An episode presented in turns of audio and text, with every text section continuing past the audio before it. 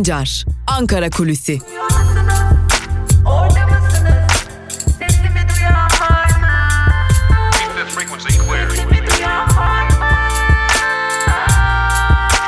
Özgürüz Radyo. Özgürüz Radyo. Özgürüz Radyo'dan ve Ankara Kulisi programından günaydın ve iyi haftalar sevgili dinleyiciler. Yeni bir haftaya başlıyoruz. Artık Ekim ayındayız. Türkiye Büyük Millet Meclisi açıldı ve bugün artık grup toplantıları da ilk grup toplantısı da gerçekleştirilmiş olacak. Bugün CHP lideri Kemal Kılıçdaroğlu partisinin grup toplantısını gerçekleştirecek. Ee, yeni döneme başlıyoruz. Yeni dönemde elbette ki Türkiye Büyük Millet Meclisi'nin gündemi fazlasıyla yoğun olacak. Ee, çeşitli yasaların getirilmesi planlanıyor. Adım adım o yoğunluğa doğru ilerliyoruz. Elbette bu konuları da takip etmeyi sürdüreceğiz. Peki gündemde neler var? Onlarla başlayalım dilerseniz. Malum HDP yönelik operasyonu bir hafta boyunca konuştuk. Sonunda tutuklamalar çıktı. Kars Belediyesi'ne kayyum atandı. Ayhan Bilgen tutuklandı. Bir diğer eş başkan olan Şevin Alaca hala gözaltında. Gözaltı süresi de uzatıldı Şevin Alaca'nın. Bunlar e, bildiğimiz gelişmeler ancak HDP'nin bu operasyon sürecinde daha önceki operasyon süreçlerinde e, aslında bizim de alışa gelmediğimiz şekilde dayanışmayla karşılaştığını gördük. CHP'den, e, İyi Parti'den dikkat çeken bir açıklama vardı sadece elbette bir dayanışma yoktu ama dikkat çeken bir açıklama vardı. Aytun Çıray, HDP yapılan operasyon ile bizim kurultayımızdaki ortaya çıkan tablonun zamanlaması dikkat çekici diye bir değerlendirmede bulunmuştu. Bu önemliydi. Yine e, DEVA'dan, Gelecek Partisi'nden, Saadet Partisi'nden dikkat çeken açıklamalar vardı. E, tabii sadece mecliste ya da meclis dışındaki muhalefet partilerinden değil toplumun çok ciddi bir bölümünden Halkların Demokratik Partisi'ne yönelik e, dikkat çeken bir dayanışma e, örgütlenmişti. Şimdi HDP MYK toplantısını gerçekleştirdi geçtiğimiz hafta. Bu MYK toplantısında bu dayanışmalar, bu açıklamalar Halkların Demokratik Partisi'nin de gündemindeydi ve HDP burada ortaya çıkan bu dayanışmayı bir adım ileri taşımayı hedefine koymuş gibi görünüyor.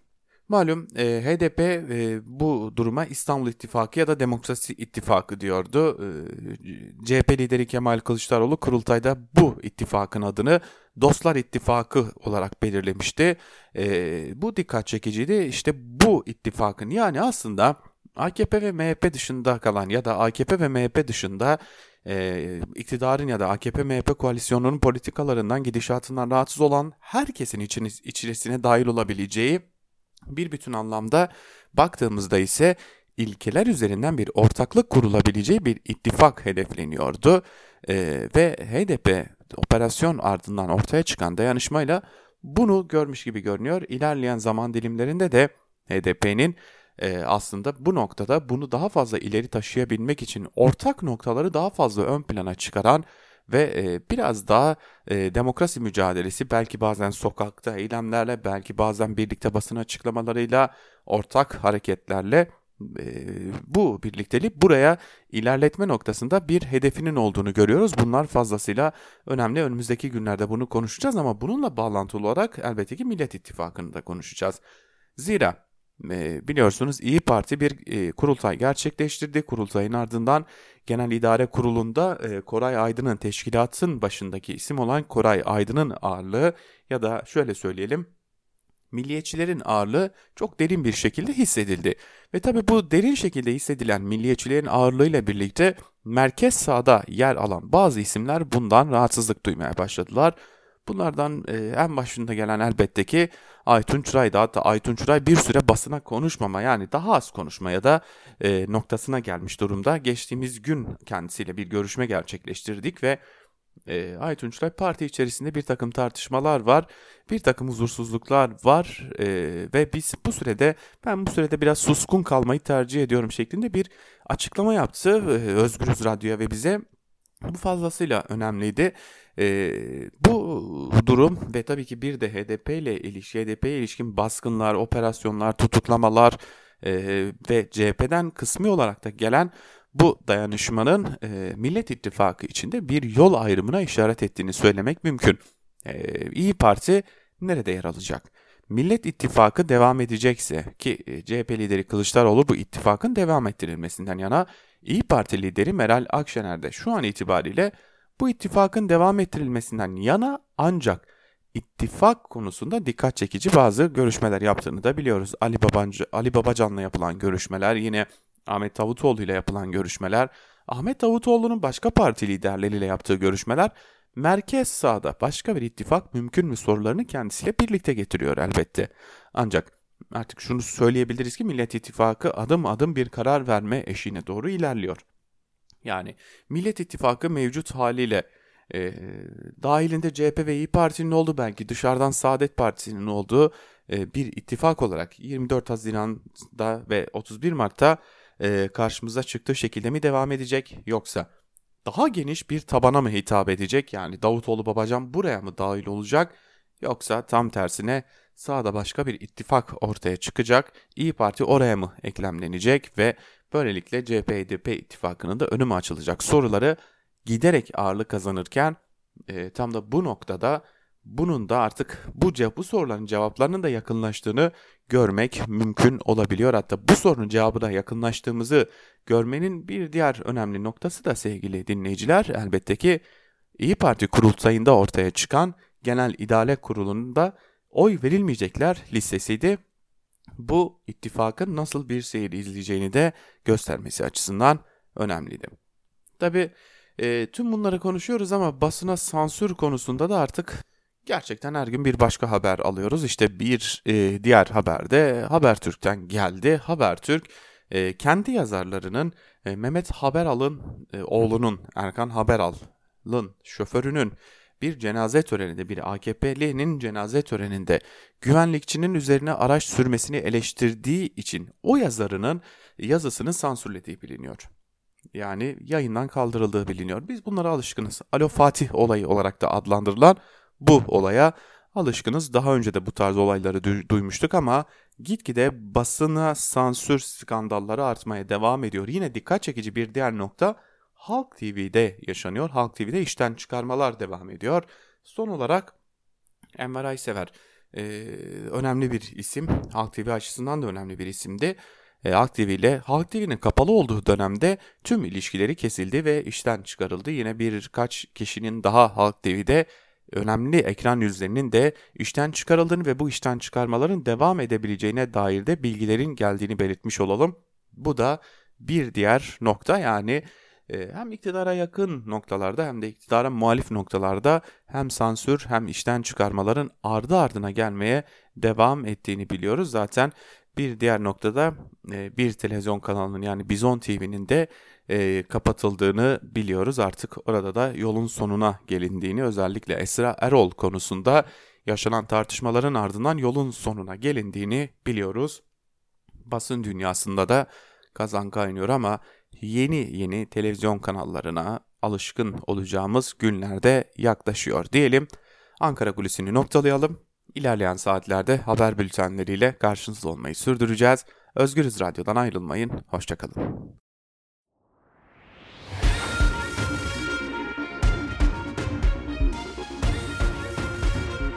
Altan Sancar, Türk basınında bugün.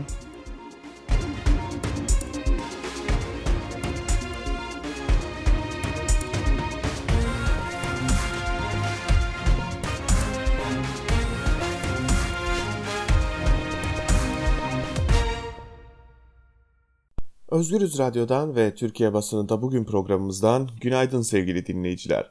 Yeni bir haftaya başlıyoruz ve yeni bir haftanın ilk Türkiye basınında bugün programıyla sizlerleyiz.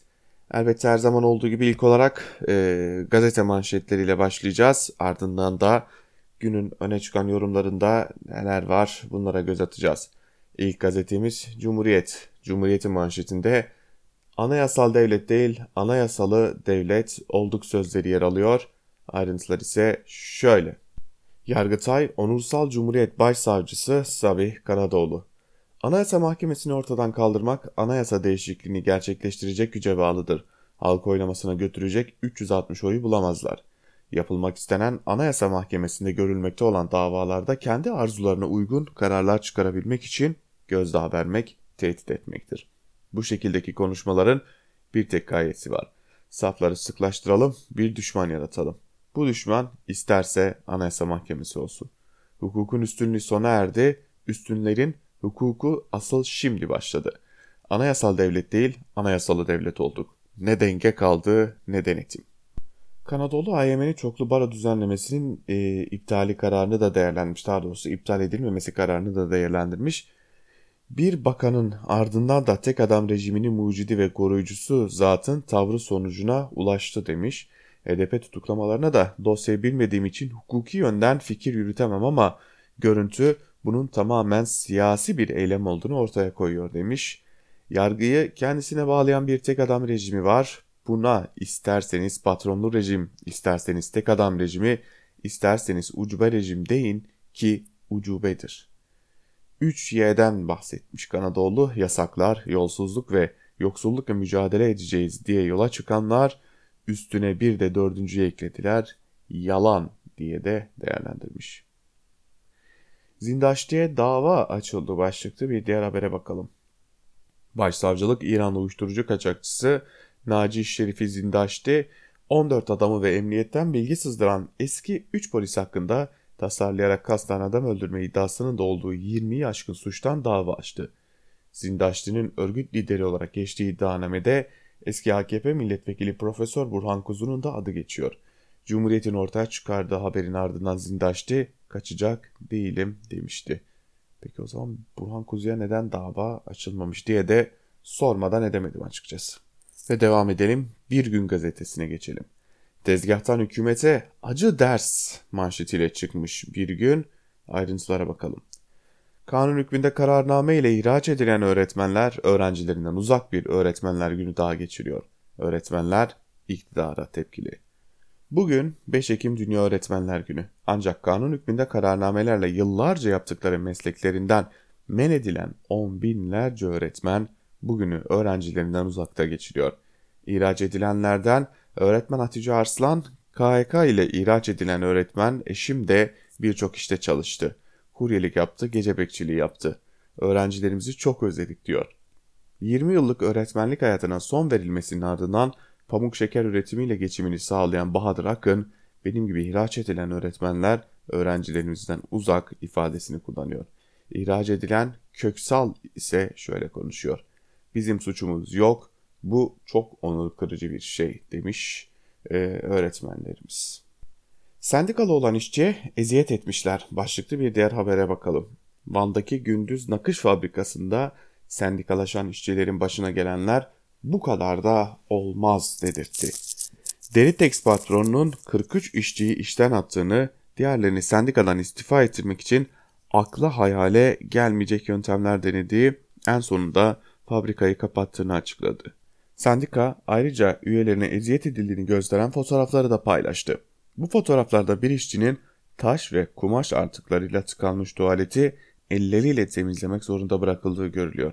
İşten atılan işçilerin başka yerde iş bulmalarının engellendiği de aktarılan bilgiler arasında tam anlamıyla AKP Türkiye'si.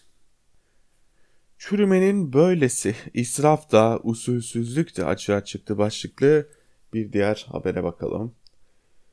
TMSF'den Spor Toto'ya, YÖK'ten Orman Genel Müdürlüğü'ne, içinde birçok kurumun da usulsüzlük diz boyu. Diyanet ise yurttaşın belini büken kur artışından kar elde etmiş. Bunların tamamı Sayıştay raporlarının ortaya çıkmasıyla ortaya dökülen bazı bilgiler. Örneğin TMSF Ataşehir'deki arsasını önce Bilal Erdoğan'ın arkadaşının ortağı olduğu şirkete verdi ardından sözleşmeyi feshetti. TMSF şirkete 45 milyon liralık ödeme yapmak zorunda kalmış. Diyanet işlerinin dikkat çeken bir skandalını da aktaralım. Diyanet'in Türk lirasının değer kaybından kar elde ettiği ortaya çıkmış. Diyanet 2019'da kur artışından 2.1 milyon lira elde etmiş sevgili dinleyiciler. Bu da aman faiz aram dinimiz. Evrensel ile devam edelim. Evrensel'in manşetinde 8 yaşındaki Çınar EBA'ya erişim kurbanı sözleri yer alıyor. Ayrıntılar ise şöyle. Pandemi döneminde uzaktan eğitim sorunları çözülmezken EBA'ya erişim uğruna İstanbul'da bir ilkokul öğrencisi çatıdan düşerek hayatını kaybetti. Baba Önder Mert Eğitimi sıfırladılar, ciğerimiz yandı dedi. Çınar Mert 8 yaşında, ilkokul öğrencisiydi. İstanbul Esenyurt'ta internet altyapısındaki sorun nedeniyle EBA'ya erişemedi. Babası komşusundan hat çekmek için çatıya çıktı. Babasının peşinden çatıya çıkar, çıkan Çınar ayağının kaymasıyla dördüncü kattan düşerek can verdi. Her şeyden kısarak oğluna bilgisayar aldığını söyleyen baba Önder Mert, bilgisayarın kapadığı kapağını bile açamadı, eğitim hani bedavaydı, EBA başımızı yedi değerlendirmesinde bulunmuş. Bakalım Milli Eğitim Bakanı'nın buna bir değerlendirmesi var mı? Çatışmada tehlikeli dönemeç başlıklı bir diğer habere bakalım. Azerbaycan-Ermenistan çatışmaları Dağlık Karabağ'ın dışına çıkıyor. Geçtiğimiz hafta Ermenistan Erivan yakınlarında dolaşan İHA'ları düşürdüğünü duyurmuştu. Dün ise Azerbaycan'ın en büyük ikinci kenti Gence'nin vurulduğu açıklandı. Çatışmalardan siviller de giderek daha fazla etkileniyor denmiş haberin ayrıntılarında. Yeni Yaşam ile devam edelim. Namazlarında gafildirler manşetiyle çıkmış Yeni Yaşam ve ayrıntılar şöyle. Kobani soruşturması kapsamında 17 HDP'li ile birlikte tutuklanan Kars Belediyesi eş başkanı Ayhan Bilge'nin yerine kayyum olarak atanan Kars valisi Türker Öksüz silahlar eşliğinde belediye önünde cuma namazı kılmıştı. İlahiyatçı İhsan Eli Açık o fotoğrafı Maun suresinde şu namaz kılanların vay haline. Onlar namazlarında gafildirler, onlar gösteriş yaparlar deniliyor. İşte rüşvet alanlar, öldürenler, çalanlar, büyük suç işleyenler hakkında bu ifade kullanılır.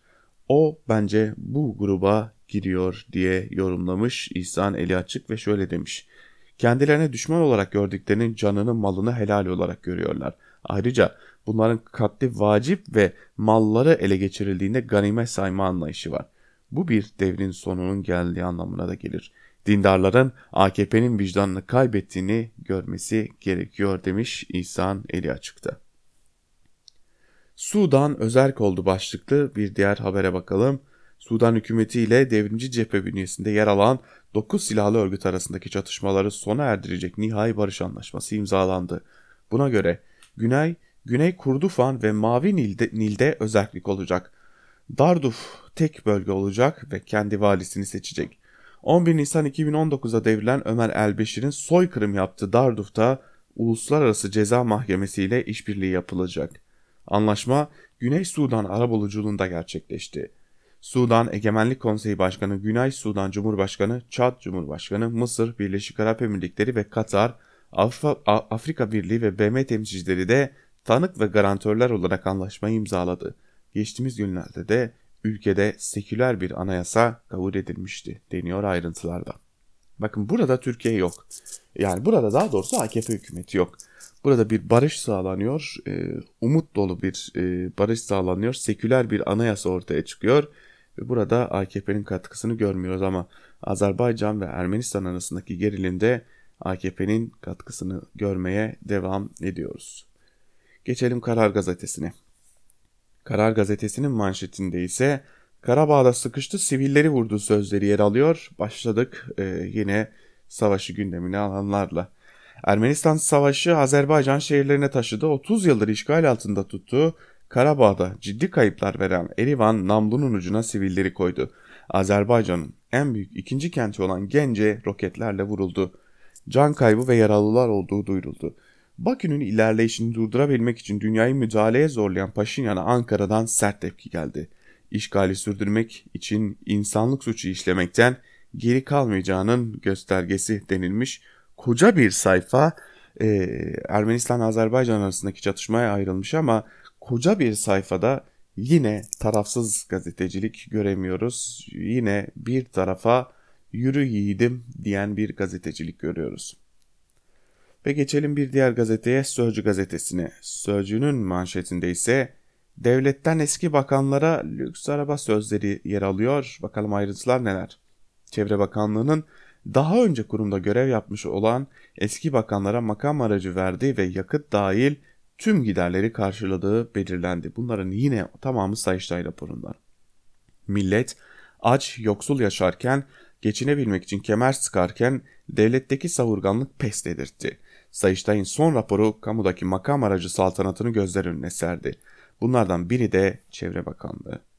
Bakanlığa ait denetim raporunda daha önce kurumda görev yapmış eski çevre bakanlarına lüks makam aracı tahsil edildiği yer aldı.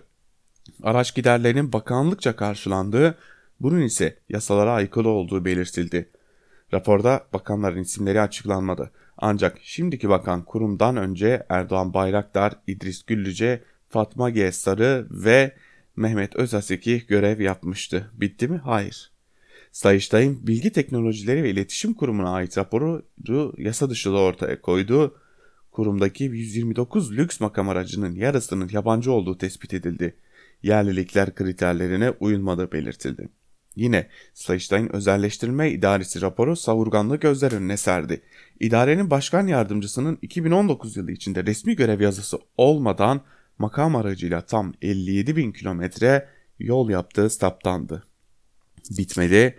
Yine Sayıştay geçiş garantisi verilen Osman, Be Osman Gazi Köprüsü ve bağlı İzmir otobanını işleten firmanın devlete 568 milyon borcu olduğunu tespit etti. Oysa şirkete bu yılın ilk 6 ay için 1.7 milyar lira ödeme yapılmıştı. Evet bu da bir diğer durum. Devam edelim. Milliyete geçelim. Milliyetin manşetinde işte gerçek yüzünüz sözleri yer alıyor. Azerbaycan'ın işgal altındaki topraklarına yönelik operasyonunda ağır kayıplar verip ateşkes isteyen Ermenistan sivillere füze yağdırmaya devam ediyor demiş Milliyet manşetinde yine cepheden bildirmişler. Evde iş hayatı imkansız gibi başlıklı bir habere bakalım. Çalışanların %15'inin evden çalışmaya uygun olduğunu belirtiyor. Son bir hafta içerisinde evden çalıştığını söyleyenlerin oranı %9. Salgın döneminde bu oran en yüksek %15 olmuştu. İşinin evden çalışmaya çok ve kısmen uygun olduğunu düşünenlerin %30, oranı %39 seviyesinde. Toplumun çok büyük kesimi çalışabilmek için evden çıkmak zorunda deniliyor bu haberin de ayrıntılarında. Ve hürriyete geçelim. Hürriyet'in manşetinde Gence bombalanırken oradaydık sözleri yer alıyor. Ermenistan cephe hattında bulunmayan Gence'de sivilleri bombaladı. Füze saldırısı sırasında Hürriyet muhabirleri de oradaydı. Savaş alanına dönen kentte bir sivil öldü, 32 yaralı var deniyor. Bahçeye füze saplandı denilerek fotoğraflar var. Aliyev'in sert açıklamaları yine burada aktarılmış. Hürriyet 16 sayfalık bir EBA eki vermiş e, ve bu 16 sayfalık EBA ekiyle e, ekrandaki ders, dersleri izlerken konuları Hürriyet'ten anında takip edebilirsiniz denmiş. Eğitimin geldiği yere bakar mısınız? İnternetten dersi izleyeceksiniz, üstüne gidip parayla gazete alacaksınız, oradan takip edeceksiniz. Müthiş işliyor değil mi? Özel okul e, sahibinin yönettiği Milli Eğitim Bakanlığı müthiş işliyor. Devam edelim. Sabah gazetesine geçelim artık. Sabah gazetesinin manşetinde ise Azerbaycan adım adım zafere sözleri yer alıyor. Azerbaycan ordusu Dağlık Karabağ'da 10 bölgeyi Ermeni işgalinden kurtardı. Zafer ülkede sevinç gösterileriyle kutlanıyor denilmiş. Ee, Ermenilerden alçak saldırı denilmiş. Yine Gence'ye yapılan saldırı için 5 e, balistik füze kullanılması yine bu şekilde aktarılmış. Ee, geçen de değinmiştik yine Özgürüz Radyo'da değinmiştik bir daha değinelim. Yani iki devletin arasındaki savaş açık söylemek gerekirse bir gazeteci olarak benim tarafsızlığım dışında tarafsızca bu savaşı aktarmak dışında hiçbir noktada ilgi alanıma girmez. Benim ilgi alanıma gireceği nokta tam anlamıyla barış ve e, demok barış ve uzlaşı çağrısı yapmaktır. Ve buna ek olarak e, Azerbaycan'dan devlet olarak bahsedip bunun karşısında Ermenistan'dan Ermenistan olarak değil de alçak Ermeniler olarak bahsetmek çok büyük bir ateşle oynamaktır. Bu ateş hepimizi yakar. Bunun uyarısını bir kez daha yapmış olalım. İki devlet savaşıyor. İki halk değil ayrıntısına dikkat etmek gerekiyor. Geçelim Yeni Şafak'a. Yeni Şafak'ın manşetinde cepheden kaçıyor, sivilleri vuruyor sözleri yer alıyor. Yine aynı e, konu. İşgal ettiği Dağlık Karabağ'daki varlık gösteremeyip cepheden kaçan Ermenistan ordusu Azerbaycan'daki sivilleri vuruyor. Dün Azerbaycan'ın en büyük ikinci kenti Gence'ye füze saldırısı düzenlendi. Saldırıda bir kişi hayatını kaybetti, dört kişi yaralandı. Ermenistan savaş başladığından bu yana 22 sivili katletti denilmiş ayrıntılarda. E, yaralı sayısı hürriyette 30'un üzerindeydi. Bu da farklı bir bilgi gibi görünüyor. Ve geçelim son olarak Akit'e. Akit'in manşetinde koça FETÖ kıya sözleri yer alıyor. Namaz kılmak için işten atılan işçi yerine Koç şirketi lehine karar verilen davada FETÖ izi çıktı. Çıkmasa da çıkarırsınız zaten diyelim. Namaz kıldı diye işten atılan işçi yerine Koç Holding'i koruyan hakimlerden İsmail İnceoğlu'nun 15 Temmuz sonrası meslekten ihraç edildiği ve tutuklanarak cezaevine atıldığı skandal kararda imzası olan Stefan Mermerci'nin ise darbeden hemen sonra sırra kadem bastığı öğrenildi. E peki burada Koç Holding'in suçu ne? Yani kararı e, veren Koç Holding mi diye de bir düşünmek gerekiyor açıkçası. Yine burada da görüyoruz Ermeni'den sivillere misket bombası e, sözleri yer alıyor. E, ve burada da yine Ermeni cümlesinin geçildiğini, geçirildiğini, bilerek geçirildiğini görüyoruz diyelim. Ve artık gazete manşetlerini noktalayalım. Günün öne çıkan yorumlarına bakalım hep birlikte. İlk olarak Artı Gerçekten ve tabii ki Özgürüz Radyo programcısı Ragıp Duran'ın yazısıyla başlayalım. Charlie katliamının Türkiye'li sanıkları başlıklı yazısının bir bölümünde Ragıp Duran şunları kaydetmiş. Normalde egemen Türk basını bir Türkiye Cumhuriyeti yurttaşının ya da Türkiye'li herhangi bir kişinin yurt dışında önemli bir e, e, etkinliğini eskiden özel muhabirleriyle izler aktarırdı.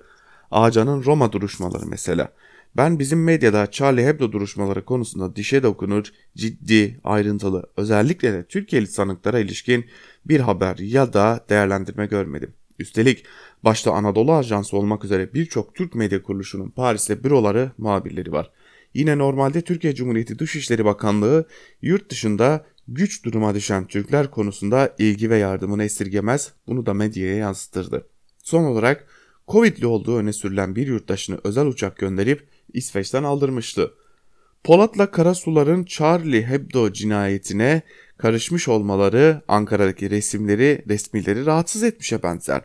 Huzursuzluğun sessizliği ama Polat ve Karasular'ın Türk resmi makamları veya istihbarat rejiminin siyasi partileri ya da dernek ve örgütleriyle bir ilişkisi varsa ve ortaya çıkarsa sorumluluğu IŞİD tarafından resmen üstlenilmiş olan Charlie Hebdo katliamında Ankara'nın hangi safta olduğunun teşhir riski mevcut.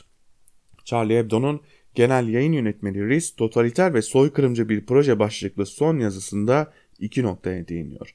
Birincisi IŞİD'in katliamı sorumluluğunu üstlendiği video duruşma salonunda gösterildi.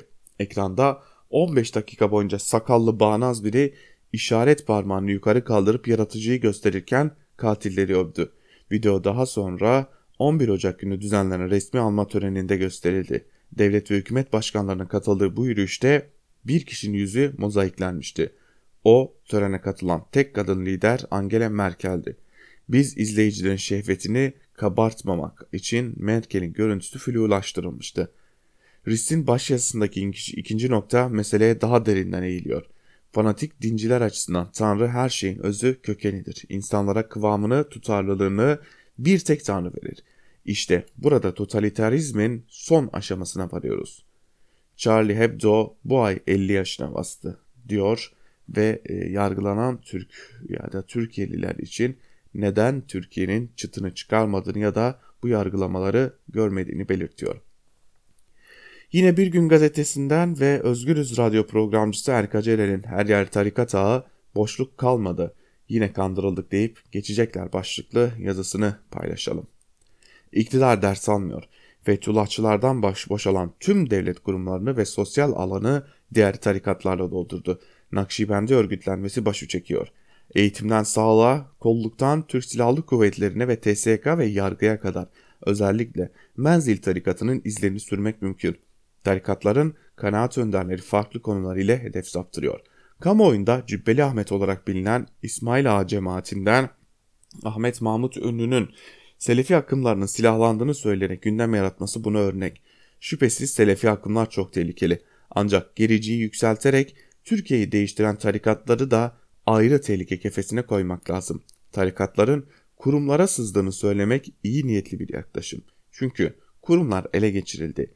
İlişkilerin temeli ekonomik. Tarikat ekonomisi milyar dolarla ifade edilen büyük bir rant. Eğitimde örgütlenme amacı rejim dönüşümüne katkı. Geçtiğimiz ay Cumhuriyet'ten İpek Özbey'e konuşan Profesör Esergül Balcı, Türkiye'de belli başlı 30 tarikat ve bunların 400 kolu bulunduğunu belirtmiş, 1 milyon civarında çocuğun tarikatların elinde olduğu sonucuna ulaştıklarını ifade etmişti. Sağlık kurumlarında tarikat yapı yapılanmalarını anlamak için menzile bakılabilir. Geçen ay kapatılarak Bilkent Şehir Hastanesi'ne taşınan Fizik Tedavi ve Rehabilitasyon Hastanesi'nin güvenlik çalışanlarından KT şu bilgileri aktarıyor. Menzil Şeyh'in kızı hastaneye geldi, kapıdan giriş yaptıktan sonra rahatça geçmesi için güvenlikçiler ve memurlara arkanızı dönün dendi. Aynı hastanede sağlık memuru olarak çalışan SE, Menzil'e yakınlığı ile bilinen eski Sağlık Bakanı Recep Akdağ ile ilgili olarak şunları söylüyor. Annesini tedavi için hastanemize ne zaman getirse tüm personel aşağı inip onları seremoni ile karşılıyordu. Menzil AKP ile birlikte büyüyen dinci tarikatlardan. Bine yakın dergahı var. Ne kadar büyüdü ve kimler, kimlerle kol kola soruların cevabı tarikat üyelerinden. Adıyaman'da polis yabancı plakalı bir araç görünce menzili arıyorsanız yardımcı olalım der. Ankara'dan Konya'daki dergaha ulaşım için Mamak, Keçiören, Altındağ belediyelerinden araç kaldırılır. 2016 yıl, yılında Menzil'in TSK içinde Sofi timi vardı. Menzil yayınındaki konu çarpıcı. Gülistan dergisindeki bir tim komutanının hikayesi bölümünde şu ifadeler var. Komando taburunda personel şube müdürüydüm. Her, hemen bitişik binada özel harekat birliği diğer giriş tarafında alay komutanlığı vardı. Özel harekatta bulunan bütün rütbeliler tevbe etmiş, Sofi timi olmuşlardı. Ne yazık ki Türkiye Cumhuriyeti şeyhler, dervişler, müritler, meczuplar memleketi olamaz. En doğru, en gerçek yol medeniyet yolu sözlerinin ülkenin bugünkü durumunda somut bir karşılığı ve geçerliliği yok. Var olsun AKP iktidarı demiş Erk Acerer. Cumhuriyet gazetesinden Barış Terkoğlu'na bakalım şimdi. Erdoğan'ın elini öptürmediği Nurcu'nun cenazesi başlıklı yazısının bir bölümünde şunlar kaydediyor. Ne olduğu meçhul adamları göme göme ecdat yadigar, yadigarı hazirelerde yer kalmadı. Yıllardır muhafazakar caminin içinde bulunmuş tanıdığım söyleyince neyi kastettiğini önce anlamadım. Sosyal medyada devlet erkanını ardı ardına yayınladığı başsağlığı mesajından sonra idrak ettim. Cumartesi günü hayatını kaybeden 92 yaşındaki Mehmet Fırıncı, Cumhurbaşkanlığının kararıyla dün Eyüp Sultan Camisi haziresine defnedildi. Kalabalığın içerisinde cenaze namazını kıldıran Diyanet İşleri Başkanı Ali Erbaş ile hemen ardında görülen İçişleri Bakanı Soylu gözüme çarptı. İçimden geçirdim. FETÖ lideri Gülen 2012'de ölmüş olsaydı fırıncı için düzenlenen devletli tören muhtemelen onun olacaktı. Neden böyle düşündüğümü anlatayım.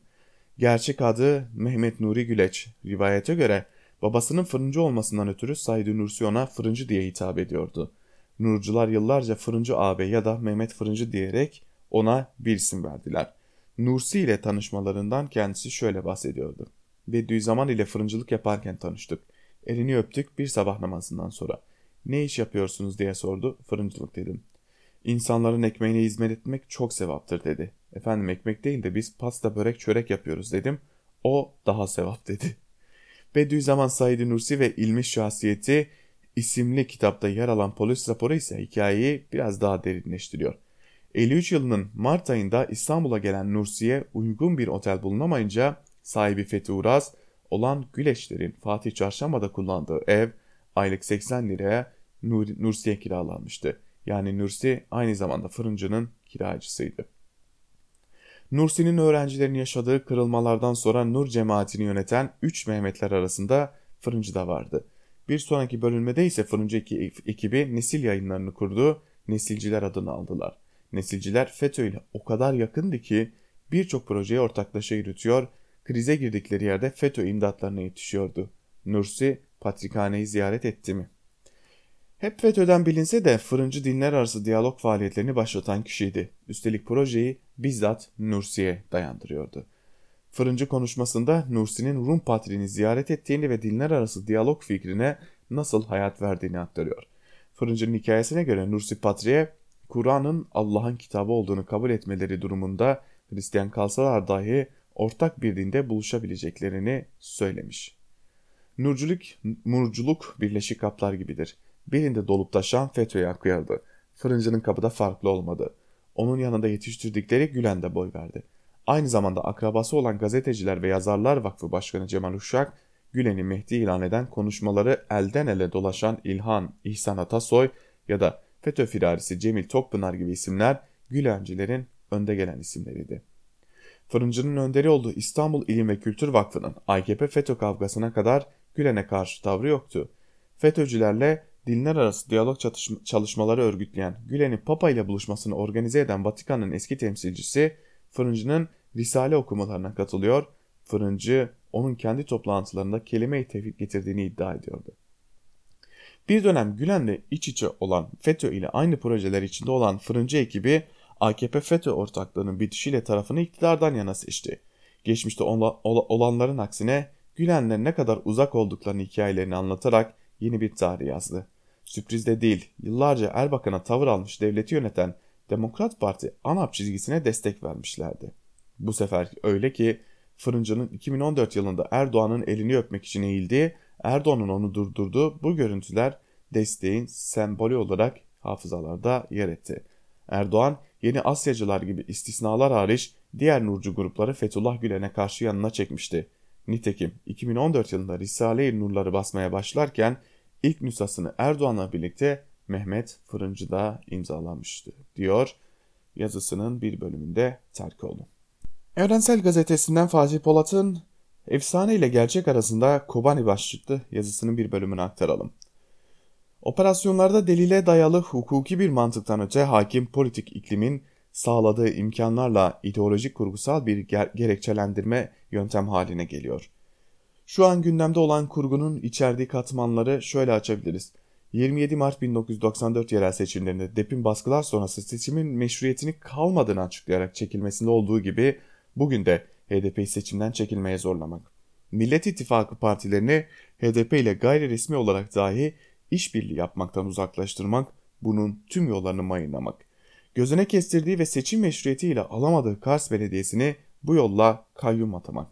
Millet İttifakı partilerinin zayıf tarafı olan Kürt sorunundan tutarak onları terör söylemiyle teslim almak ve Kürt sorunu konusundaki farklı çözüm sondajlarına dair eğilimleri de bloke etmek. Üzerindeki baskıyı derinleştirmek yoluyla HDP'yi yalnızlaştırmaya çalışırken iktidarın diğer hasımlarına da benzer bir senaryo ile kendilerinin de derdest edilebileceğini göstermek. Bu notları buraya bıraktıktan sonra soralım. AKP referansları arasındaki Kobani gerçekliği nedir ve Kobani'nin kendi gerçekliği nedir? 6 yıl öncesinden bir haber bu açıdan fikir verici olabilir. Başlığı söyle, şöyle. Kobani'de IŞİD'le mücadele eden PYD'nin eş başkanı Salih Müslim Türkiye'de. Haberin devamı şöyle diyor. Müslim Ankara'da doğrudan hükümet yetkilileriyle görüşmüyor. Bazı aracılar en son Kopenhag'da bulunan Salih Müslim'i davet etti. Yetkililerle Müslim arasındaki görüşmelerde aracılar vasıtasıyla gerçekleşiyor. Başbakan Davutoğlu PYD'nin Suriye rejimiyle işbirliğine devam ettiğini söyleyip benim Dışişleri Bakanlığım döneminde Dışişleri Müsteşar Yardımcımız Salih Müslim'le görüştü. Ne yazık ki o zaman yapılan hataların bedelini şimdi Kobani'de Kürt kardeşlerimiz ödüyor demişti. Bu arada El Cezire Türkiye konuşan PYD lideri Salih Müslim, Türkiye'nin şartları kabul edilemez demiş ve eklemişti. Bir şey söyleyip başka bir şey yapıyorlar, IŞİD hala Türkiye'nin sınırlarını kullanıyor. Yani PYD eğer Davutoğlu'nun da bir parçası olduğu politikaya evet deyip ÖSO ile hareket etseydi AKP hükümetinin Kobani tanımı farklı olacaktı. Peki AKP iktidar hedeflerine göre içi doldurulan referansları ona göre belirlenen Kobani konusunda gerçek nerede duruyor? Sadık Aslan'ın Kor kitaptan çıkan İklim Kahverengi adlı romanı Kobani'de ve Suriye'nin kuzeyinde diğer bölgelerde vatandaş olarak dahi kabul edilmeyen Kürtlerin hem mücadelesini hem yaşadıklarını anlatıyor.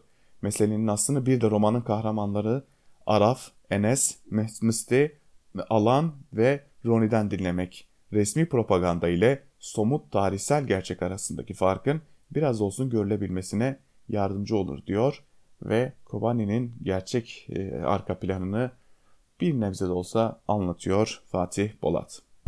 Ve Fehim Taştekin'in gazete duvardaki Kafkas Savaşı'na dair ahiret sualleri başlıklı yazısından bir bölümü paylaşalım sizlerle.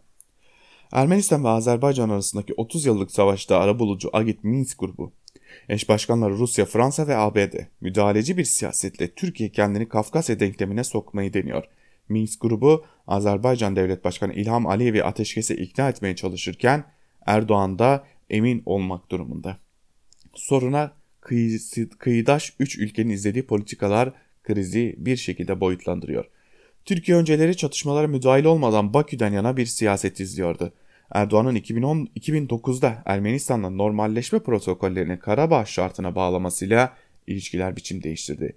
2010'da imzalanan stratejik ortaklık ve karşılıklı yardım anlaşmasından bu yana Azerbaycan, Rusya, İsrail ve Belarus'tan sonra Türkiye'nin de önemli silah müşterisi haline geldi.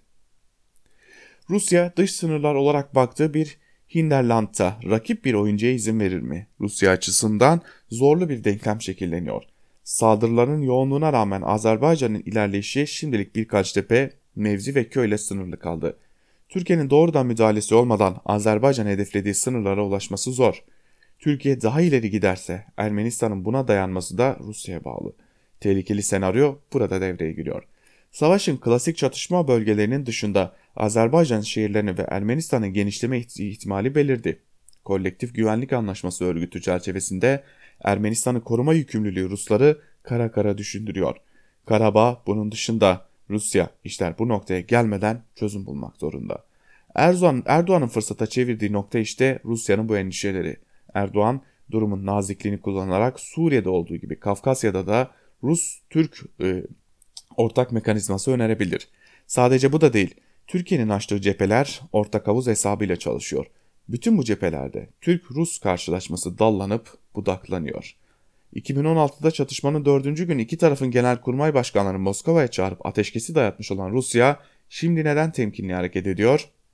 Buna ararken biraz da Türkiye'nin niyet ve beklentilerine bakmak gerekiyor. Net olarak Erdoğan Minsk grubunun altına oymaya çalışıyor. Özellikle Fransa'yı denklemden düşürmeye çalışıyor. Peki Minsk sürecinin ölümü Putin'in işine gelir mi? Fiilen oyalama ve statükoyu koruma işleviyle Minsk süreci Rusya'nın hem Azerileri hem de Ermenileri kendi eline bakar duruma getirdi. Çatışan her iki tarafla derinleşen ilişkiler bir yanıyla bağımlılık, diğer yanıyla caydırıcılık inşa etti. Rus caydırıcılığının etkisini yitirdiğini düşünenler eylemsizliği buna bağlıyor. Elbette Ermenistan'da 2018'de Rus nüfusuna karşı kadife devrim, Azerbaycan'da Türkiye ile askeri ortaklık Rus stratejisinin işlevselliğine dair soru işaretlerine yol açıyor demiş Fehim Taştekin ve yazısını şöyle bitirmiş. Bölgesel ve uluslararası denklemlere gireceğiz diye çatışmalara taraf olmayı maharet sayan bir akıl kendini tekrar ediyor. Kendi aşmazlarını da başka coğrafyaların sırtında yüke dönüştürüyor. Uluslararası toplumdaki aşırı dağınıklık bütün bunların karşılıksız olduğu hissini yaşatıyor. Ama değil, Kafkasya'da hiç değil diyor Fehim Taştekin yazısında. Bizler de Fehim Taştekin'in bu yazısıyla birlikte bugünlükte Türkiye basınında bugün programımızı noktalamış oluyoruz. Yarın yine aynı saatte Özgürüz Radyo'da Türkiye basını da bugün programıyla görüşebilmek dileğiyle Özgürüz Radyo'dan ayrılmayın. Hoşçakalın.